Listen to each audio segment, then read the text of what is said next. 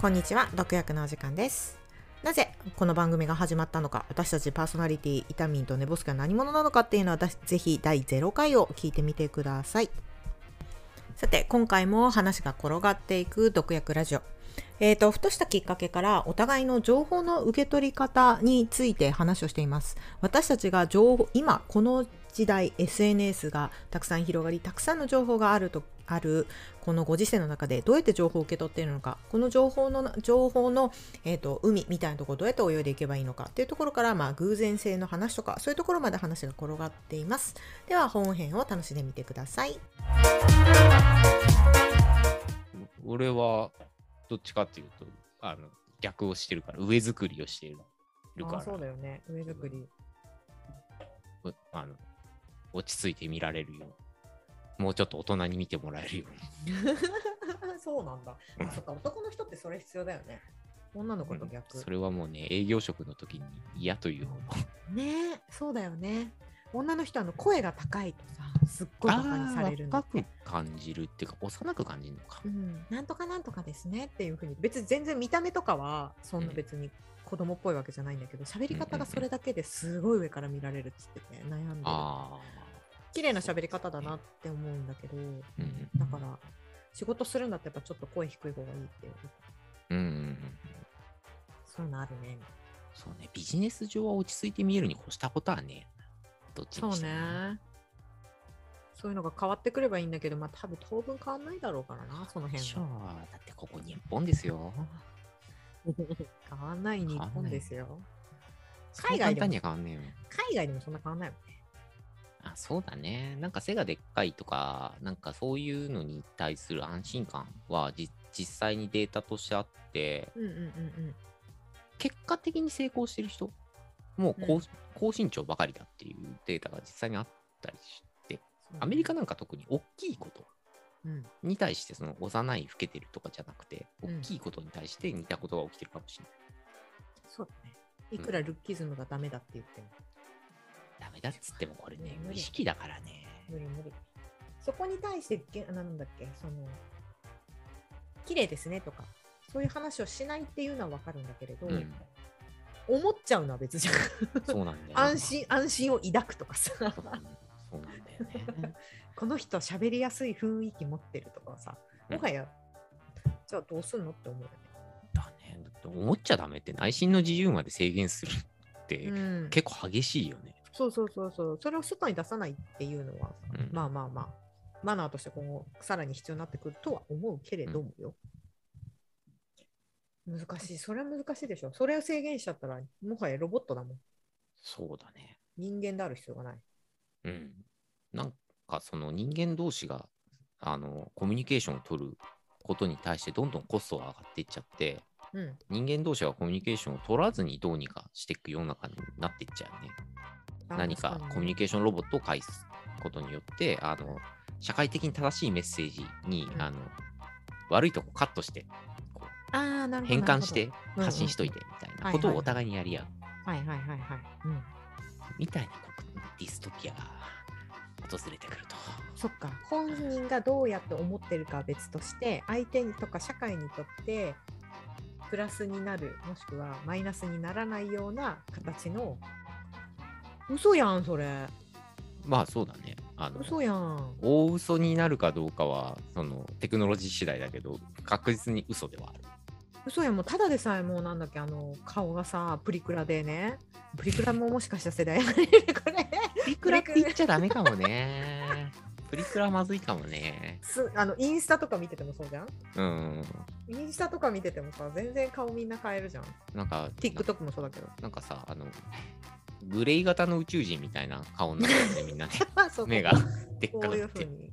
目がでっかくなって、顎が顎が細くなって。うん、あしかもあれ男女問わずやるでしょ？うん。すっごいさあれねいつも思うんだけれどああいうふうにえっ、と顔を変えててね今さ、出会いはねアプリなわけじゃん。ああ、みんなどこで好きになるの？ああ、どこなんだろうね。だみんなグレー宇宙人がいっぱいになああるんだよあったあったあった。それを突き詰めていくとだよ。うん。今そうなってるってわけじゃないんだけど、うん。情報を好きになるんじゃない？情報。いいね、うん。これね、あの、どっかで見た、これネットでチラ見しただけだから、ほんほん本当に表そうとしたことはよくわかんないんだけど、うん。あの、なんかの漫画の切り抜きでさ、うん。ラーメン屋うん。の店主みたいな、あの大将みたいな人が、はい。あのうん。客客多くのお客さんについて、えあいつらはあのグルメを食ってるんじゃなくて情報を食ってるんだ。ああなるほど。うんうんうん。っていうセリフの切り抜きがあって、うんまあ、そこがヒントのもとで、うん。あーなんかスペックだけが表示され作られたその見た目うん。加工済みの見た目しか存在しない場合はうん。まあそうだとすると情報を好きになるんだろうな。あ人の実態ではなくてね。なるほどね。なんか今その LINE を交換しないんだって。あそうなんだ。学生って。インスタを交換するんだってははは。お互い持ってるじゃない？インスタグラムのアカウントって、うん。ででそこででやり取りできるじゃん。うん。メッセージ。うん。だから、要はお互いの情報だよね。ああなたいやもうインスタグラムで自分が公開されてるわけじゃ何かしら。うんうんもしかしたらラーメンしか探してない こいつラーメン好きなんだなみたいな。っうんうん。ていうもとにでそこでインスタグラムを通してメッセージをして仲良くなったら LINE に行くんだって。ああ LINE を使わないわけじゃなくて。かそうそうそうそう。もうえなんかいやまずインスタでいいんじゃないっていうことらし。いああだからあれか。外向けの公開用の私とまずはやり取りして、うん。えー最初の関門と思っていただいてみたいなそうそうそうことなんだ。そうそうそうああなるほどなるほど。そう。そっかインスタなんか特にあれだもんね。うん。こう見られてこう見られたいこう見られとくととりあえず OK っていうものをこう構築していくサービスになっちゃうから。そうそうそう。で若い子なんか特にね。そうそうそう。でストーリーとかさみんなうん作ってるわけじゃん。ってなるとあのそこでまずはオフィシャルな女お互いを見て、うん。いけそうだなと思ったら LINE みたいな。だから多分 LINE のその LINE だけだったらお互いの情報が全然わかんないじゃん、うん。うんうんうんまあ、どこで出会うかにももちろんよるけれど。そっか LINE だけ知ってる状態ってそこからあのあなたはどん何が好きでみたいな会話をそこでしんするんだもんな、そうそうそうそうそう。夕飯何食べてんの？とかさ。ご飯、うん、どういうのが好みなの？とか。ああそういう意味でもあれか。なんか仲良くなるべき人をセレクションする手間としても、とりあえずインスタでっていうのは結構効率がいいのか。そう効率がいい。だからこう排除されていく社会。あ自分にぴったりな人を探しに行かなくちゃいけないんだねっていう話をあなるほどね。うん。ピそっか。無限に選択肢がある中の最適解を探せっていうふうに教育されてるからもう自動的にそうなるんだね。それの考え方は理系？文系？ちなみに最いや近これは現現代的だと思う。あこれは分離じゃないと。あのそうなんだ、うんうんこんこの選択肢の中から最適解を探せって選択肢が少ない時代とか選択の余地が何でもかんでもあったわけじゃない時代の人類ってうん。いいうのはその、うん。結構みんなやっぱ車買うでもさ大きい買い物なんか特にそうだけど。はいはいはい、うん。で配偶者選択に関してもさ、うん。あのまあ親が決めた結婚とかを除きだけど、うんうん。なんかもう無限にいる人類の中から自分にぴったりの人を探そうじゃなくて現実的にできるのは村の中の,、そうん。あの性別違いの人だけだった。っうん。うん。ていう範囲の中で限られた中で最適解を探すっていうのをずっとまあやってきたことだと思うんだけど、うんうんなんかこと現代においてはうんうん。結構いろんなもんが相当数えきれない選択肢の中からうん頑張れば最適なものが見つかるかもしれないって思えるような状態になってる。そうね。かすかな希望もし手間をかければどうにかなるっていうか。そうそうそうそう。って考えると、まあ、自分が異性愛者だとしたらうん。まあ何？世界人口何？人な10億ちょ70 70何億かな。でしょ？つまり、35億ぐらい。と35億が私の対象ってことでしょ？うん。うん、そうそうそうそう。無理だよね。アルゴリズム作るんだけど、そうそうそ それをこうじゃあ無理だよねっつって効率的にお友達、誰と友達になるかもそうで、うん。そこにを効率的にやろうとしたテクニックの一種類が、とりあえずインスタなのか。うわなんか高級なアルゴリズムはいきなりは作れないものの、いうん。まあ何もしないよりは効率がいいというか、そうね。うん。まあ最適な人を探さなきゃいけないというのがもはや脅迫観念な気がするけど、それも変わってくるかもしれないよねかもしんないね。最適な人を一人だけ見つけるっていうふうにならないまあ、そうだね。なんか、ある程度の偶然性に身を任せてもいいんじゃないって、って、俺は思うんだけど、うん時代がそうなっていくかどうかは分かんないんだけどね。ある程度の偶然性に身を任せないと何が起きるかっていうと、全てをデジタルに評価して最も評価が高いものをチョイスするみたいな、無限に工数がかかることに追い立てられることになったり、ね。うん。あの評価軸を自分が間違えたとき、足んないっていうのが起こったときに、うんなんか、あの、アマゾンがレコメンドしてくるもんばっか買うっていう現象と同じ。うん。で、なんか、その、そこには自分の、あの、重要にしているパ、重要だと思ってるパラメータが抜けてたりするから、うん。あの、何でもかんでもおすすめを買ってりゃいいってもんじゃないっていう現象になってるわけだけど、うんうんうんなんかそれを自分で作り出しちゃううんうん可能性があって、な一応その偶然性についてはセレンディピティって言葉がちょっと一一時期流行りかけたけど、ね。あの偶然性に意味を見出すうん。ようにしないと、どんどんそれの 最適チョイスに追い立てられていってしまうってことに気づくといいね、みんな。うん。だから孤独のグルメ流行るんでしょ？あ、そうなの？孤独のグルメってさ、えー井の頭さん。孤独のグルメはなんか実写版のドラマをちょっと、ちょちょろっと見たぐらいしか知識がない。あ孤独のグルメって要は松重さんが仕事をして仕事終わった後にそのまあ行く先々で営業してるから自分の直感で美味しそうだなと思ったお店に入ってあそこを楽しむっていう。はいはいはいはいはい。そこに食べログとかがないのでこの看板は今俺が求めてないとか。ああ、そういう選び方をして入るのね。そう。なるほど。うん、だから受けるのかなって私は勝手に思ってた、食べログ見てここ評価が高いからとかじゃなくてうん今のお腹の状態と自分が何が食べたいのかっていうこと、うん。であとは見てここのお店店構えいけるとか言って。今自分が痛い空間かっていう評価をするわけね。あとはその今までの多分いろんなところに入ってきた経験からこのお店は絶対に美味しいと思うみたいな。根拠もなく入ってくみたいな。ああ、だから飲食店選びの勘を養う漫画なんだ。あの、そね。その主人公が勘を養っていくか、もともと勘が鋭いかどっちかな。そうそう。そうそう、うん、でも入ったところで多分本人が楽しめるってところもあると思うんだけれど、うんうんうん。今日は今日は当たりとかね。今うん自分が食べたいものちゃんと分かってるっていうのもあると思うんだけど、うんでも多分やらないよねと思って。そうだね。一旦の足切りは食べログでしちゃうよね。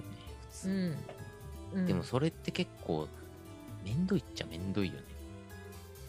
っていうのとさ、めんどいっちゃめんどいっていうか、うんその、なんとなく気になってた店をさ、食べログ調べたら、3.0でした。あーこれ今度の飲み会に使っていいのかな？どうなんだろう？なんとなく良さそうっては思っちゃったんだよ、すでに。みたいな。こうんうんこの、すでに思っちゃったなんとなく良さそうとの折り合いのつけ方がめんどくないっていう。あーそうなんねいちいちデータ化されてて最適なものが選べる道具を用意されちゃうと。うんうん失敗しちゃったでも楽しめればいいんだけどね。うん。ね。相手な相手によるけどね。まあ、まあ、相手にはよるけど、だまあし、相手にはよるけど、失敗しないに越したことはないっていう、なんかそのあ、社会のインセンティブ設計としては、失敗しないに越したことはないことになってるからね、常に。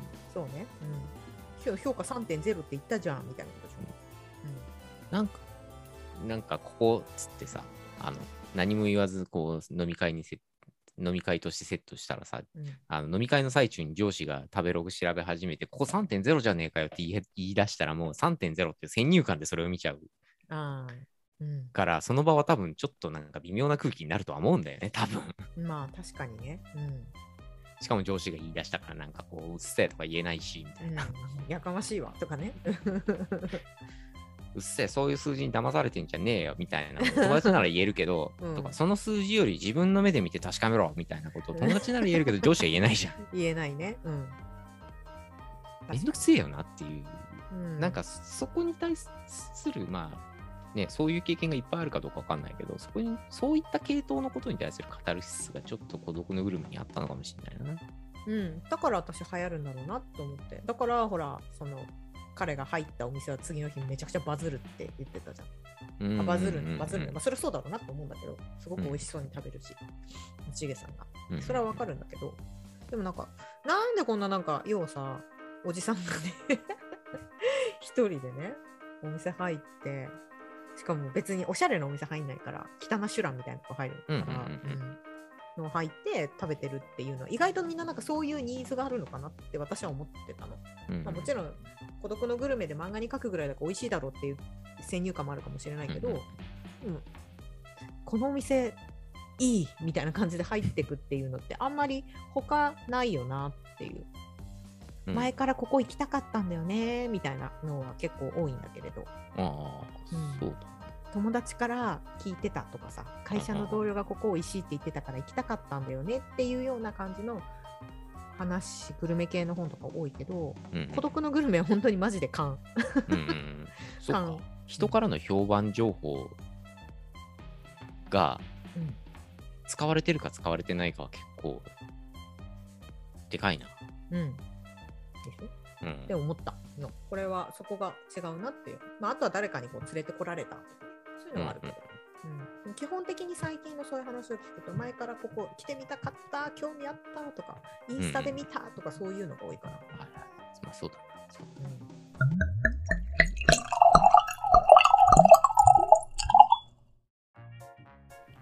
はい、ということで、雑談の掘り起こしの回、多分これが初めてなんですかね、をお聞きいただきました。えーっと、公開された情報を好きになるんじゃないか、みたいなこととか、偶然性、最適であることへの脅迫観念とかなんかまあ、そんなお話をしてたんじゃないかなと思うんですけど、まあこれをそのまま出すつもりで話してたわけじゃないのをそのまま出すことになり、なんか面白いことになっております。えー今回もお聞きいただきありがとうございました。ねあ、そうそう。中で話した公開された情報、全部嘘っぱちじゃないか、それを好きになるんじゃないかなんていうくだりについては続きなんかもね、なんか思うところあって、もしかしたらそこに自己暗示性とかなんか結構いろいろ関係あんのかななんていうことも考えていたりするんでまあそのうちね話の中で出てきたら続きみたいなことも語れればいいかなと思ってます。ということで本日もお聴きいただきありがとうございました。業務連絡です。毒薬は毎週月曜日に配信予定です。で、えっと、ハッシュタグ毒薬で Twitter でつぶやいてくれたら見ますよということと、もしお便りをね、いただけるようであれば、Twitter アカウントが概要欄に記載ありますので、そちらまでよろしくお願いします。ということで、また特約処方しときますね。さよなら。